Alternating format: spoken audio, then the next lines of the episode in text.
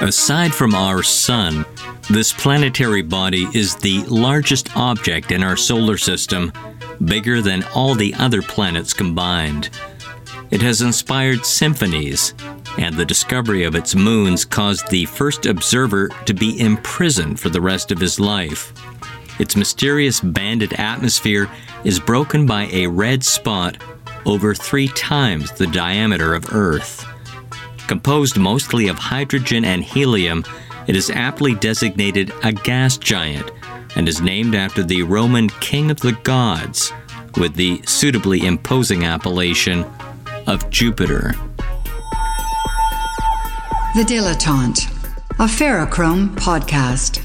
While first observed by Babylonian astronomers in the 8th century BC, the first detailed observations of Jupiter were made by Chinese astronomer Gan De in the 4th century BC.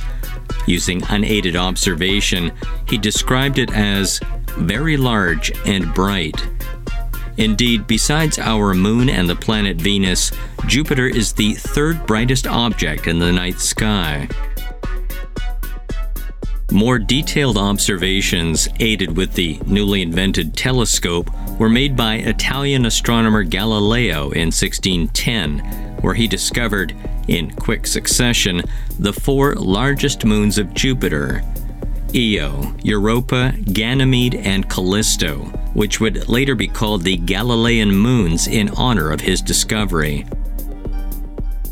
Galileo, through observation, was forced to conclude these moons were orbiting Jupiter, contrary to current geocentric views of the day, which dictated all heavenly bodies revolved around the Earth, including the Sun. While previous astronomers, such as Copernicus in 1543, had proposed a heliocentric view of the heavens, where the Sun was stationary and all the planets rotated around it, this view was deemed heretical by the Catholic Church, as it contradicted biblical passages affirming the primacy and immovability of the Earth. Galileo's observations contradicted this view, and eventually in 1634 he was placed under house arrest until his death in 1642. It wouldn't be until almost the 20th century that a 5th moon, Almathea, would be observed by American astronomer E. E. Barnard in 1892. To date, 67 moons have been discovered, although the original 4 Galilean moons are by far the largest, with Ganymede even larger than the planet Mercury. Jupiter orbits the Sun at a distance of over 778 million kilometers, over 5 times as far away as Earth, which makes its year, one orbit of the Sun, just under 12 of our years.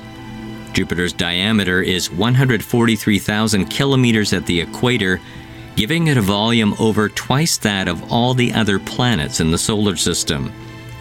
It does have a much faster rotation, though, with a Jovian day just being shy of 10 Earth hours. This fast rotation also causes Jupiter to bulge slightly at its equator, giving it a slightly squat profile. And calling it a gas giant is not hyperbole, as most of its volume is taken up with gases hydrogen and helium, which are compressed to liquid densities farther down Jupiter's 5,000 kilometer deep atmosphere.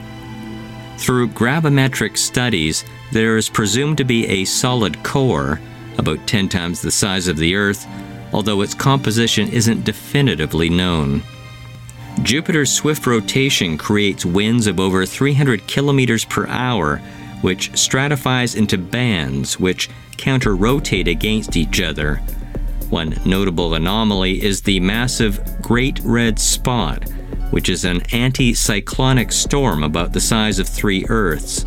The Great Red Spot has been constantly observed since 1830 and mentioned in observation notes as early as 1664, but may have existed for untold years prior to that.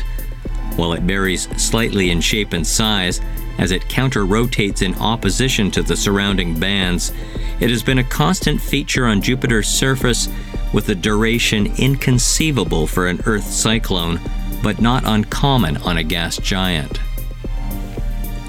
Jupiter's size and elemental composition have led to conjecture that it might have been an unignited second star in our solar system. Later modeling has shown it would need to be 80 times more massive to have reached the critical mass necessary for nuclear fusion, which our Sun uses to become a star. That is not to say Jupiter doesn't radiate significant energy, giving out about as much as it receives from the Sun. This makes its upper atmosphere surprisingly warm, with observed lightning flashes in its atmosphere 1,000 times stronger than anything seen on Earth. Fitting for a Roman god of thunder. The radiant heat emanating from the planet, as well as its strong magnetic field, warms some of the Galilean moons sufficiently to allow Europa to have liquid water beneath a layer of ice, a tantalizingly hospitable environment for possible life. Another moon, Io, is the most geologically dynamic object in the solar system, with hundreds of active volcanoes dotting the surface. Since 1973, probes have been sent to Jupiter, beginning with Pioneer 10 and its revelation that the planet had a much stronger belt of radiation surrounding it than previously estimated. The 1979 Voyager 1 spacecraft discovered that Jupiter had rings, similar to those of Saturn and Uranus, although much darker and more difficult to detect from Earth.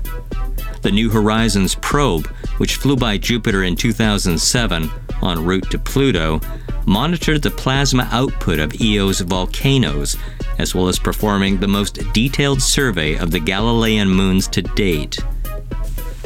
One of the most spectacular Jovian observations was the collision of comet Shoemaker-Levy 9 with Jupiter's surface in July 1994. Captured by Jupiter's gravity, it began a degrading orbit, which culminated in it breaking apart and colliding with the surface. The largest fragment of the comet created a dark spot on Jupiter's surface 12,000 kilometers wide. The energy released from Shoemaker-Levy 9's collision with Jupiter was estimated at 6 million megatons, the equivalent of 600 times the output of Earth's nuclear warheads. Jupiter's high ambient radiation, coupled with its large and powerful magnetic field, 20,000 times stronger than Earth's, makes it an unlikely candidate for direct human exploration anytime soon. And in the near future, we lowly mortals of Earth, keeping our distance in obeisance to an ancient Roman deity of thunder, larger than all the other planets of our solar system combined, just might make good sense. For now. The Dilettante, part of the Fair Chrome Podcast Network.